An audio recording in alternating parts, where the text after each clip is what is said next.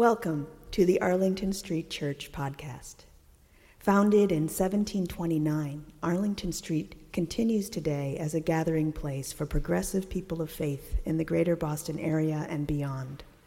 We are located at the corner of Arlington and Boylston Streets, across from the Public Garden in Boston, Massachusetts. Please visit ascboston.org for more information about this historic Unitarian Universalist congregation. Arlington Street Church, gathered in love and service for justice and peace.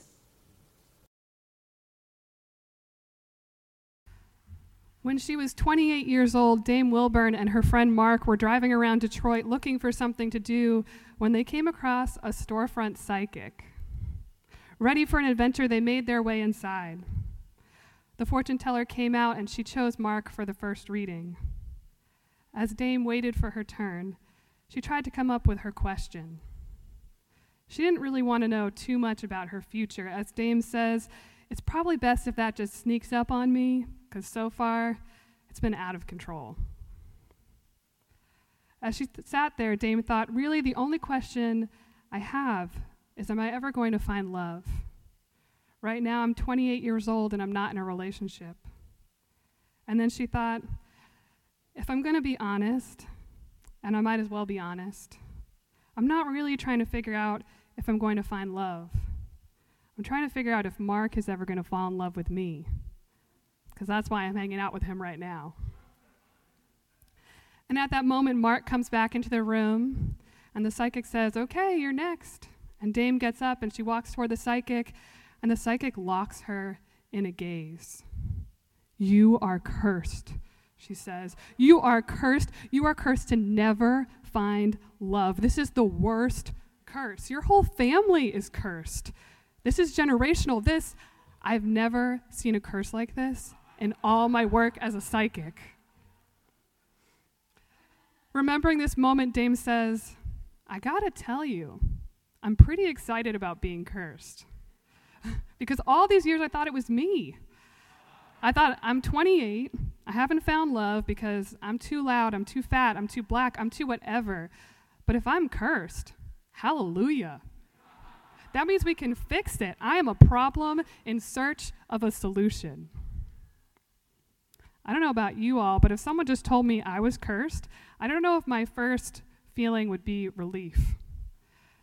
In most contexts, a curse is an act of vengeance, an ill wish that through supernatural means, be they godly or ungodly, will harm the recipient. Being cursed means that someone somewhere really, really doesn't like you. Curses can be found in spiritual and religious traditions around the world. In Deuteronomy, the Hebrew God threatens to curse those who break his covenant with a long list of torturous misfortunes, including drought, starvation, and painful boils on the soles of the feet. And this suffering goes on for genera- generations and generations until there's nothing left of the offender but a legacy of tragedy. I learned from my rabbi colleague this week that when this passage of the Torah is read in shul, it must be read quickly and quietly by someone who is undeniably righteous because the words are so powerful and the suffering the curse inflicts are so devastating. Curses have been used to explain premature deaths and pandemics and long losing streaks in sports. Curses are a way to answer mysteries and to assign blame. Curses mean that there is a reason for something that is happening rather than the mere fact that it's happening. And even though the existence of a curse implies that something is wrong, belief in a curse can be more comforting than belief in pain, suffering, lovelessness, and death that have no reason. Something can be done with a curse. So Dame is sitting with the psychic to learn more about her curse.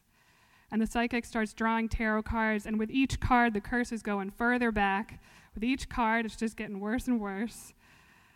And the psychic looks at Dame and she says, You are uber cursed. But I can fix it. She says she's got to get some candles together. She's going to light some incense. She's going to say some prayers. And it's only going to cost $5,000. $5,000. So Dame and Mark pay for just their readings and they leave. And as they're driving away, Dame, Dame thinks, I might really be cursed, but I don't have $5,000. And it dawns on her, well, the only thing I can do to lift this curse is to do it myself. And the only way to do that is to become a witch. That's one way to do it, right? Why not? And one day on her way home from work, she hears an ad on the radio Metaphysical bookstore offering Wicca 101 classes. Dame didn't even go home. She just drove straight to the bookstore and signed up. She says, I started taking classes. I began to hang out with the community, and I began to do spell work. I learned that the purpose of Wicca is to know thyself. It's not really about doing magic to change what's out there, it's about changing you. So instead of doing all this magic to get the world to accept me, I start to accept myself. And I do spell work for that.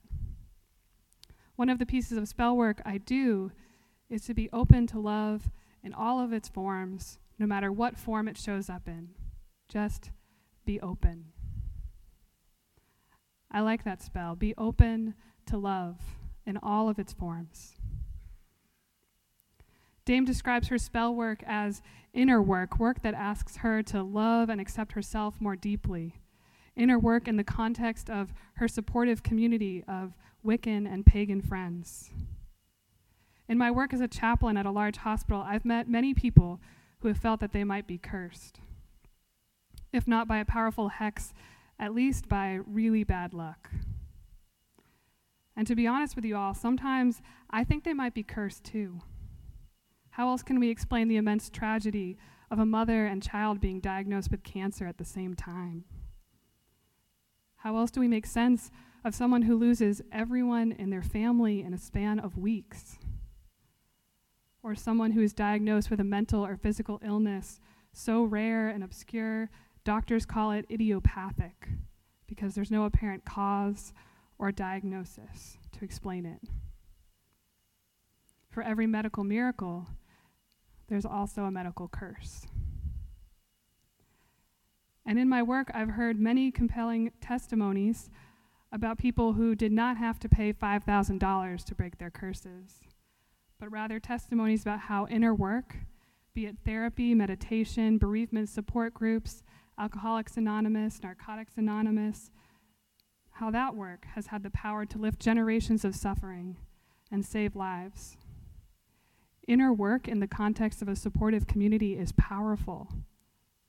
Inner work in a supportive communi- community can break a curse and heal the pain that it caused. In my time here at Arlington Street Church, I've heard stories shared by our members of how this congregation and our coming together has been transformative. If you haven't heard any of these stories, just wait a couple more weeks until spring. We'll get to our covenant renewal season. We'll have some members coming up into the pulpit to share how this community has impacted them. And for many, I think you'll hear that it has changed and transformed their lives, potentially even breaking some curses that they carried here. This time together, supporting one another in our individual work, has led us to be the beautiful, messy, loving community that we are today. And in the same way that it's worked for so many of us, it worked for Dame too. After working on her spells for some time, Dame went to a community fundraiser with her Wiccan and pagan friends. So, Wiccans and pagans have fundraisers too. This is a, another theme. she says, I'm sitting at a table and I look out, and this woman is walking across the room, and all the lights seem to go out, and all the people in the room disappear, and all I can see is her. Now, this could have been a romantic moment but a voice in the back of my head says, You're black, you're a woman, you're a pagan. Are you sure you want to add lesbian to that list? And I'm thinking, yeah, I'm going to have to add lesbian to that list. And this conversation about being a lesbian is going to top the pagan conversation with my mom by a country mile. So, this incredible woman sits down next to Dame and flirts with her, and Dame flirts back. And Dame remembers the whole time that I'm talking to her, I'm trying to talk myself out of talking to her. And then the spell work comes back into my mind. The spell work that tells me to be open to love in all of its forms. Today, over a decade later, Dame is a successful educator and storyteller. She says that now she knows she is not to anything. She is married to that woman that she met at the fundraiser, and at no point did it cost her $5,000.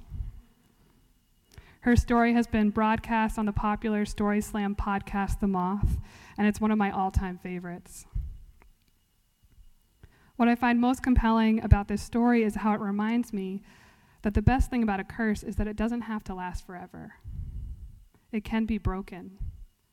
Whether it's a personal curse like the one Dame had that kept her from finding love, or a communal curse like the curse of the Bambino that kept the Red Sox from winning the World Series curses can be lifted, broken, and reversed. But we aren't able to break all of our curses, at least not in this lifetime. Generational curses don't continue to have power over us because no one has tried to break them. They live on because they are powerful, and it takes the faithful work of generations to bring them to an end. No one makes it through life without suffering. We're all working to break our curses and the curses we have inherited. We're all working to break patterns of suffering, to break patterns of believing that we are not good enough, that we are not worthy of love, that nothing will change, and that we don't have the power to change it. So we are tasked with lifting curses day after day, breaking the lies that we have been told and perhaps generations have been told that we are not worthy of love and acceptance, that we are not capable of greatness. And as we work to reverse our own curses, I have faith that we will begin to reverse the curses of our society and our world. Curses that lead us to hurt one another intentionally or unintentionally, to participate in the perpetuation of cycles of oppression and abuse.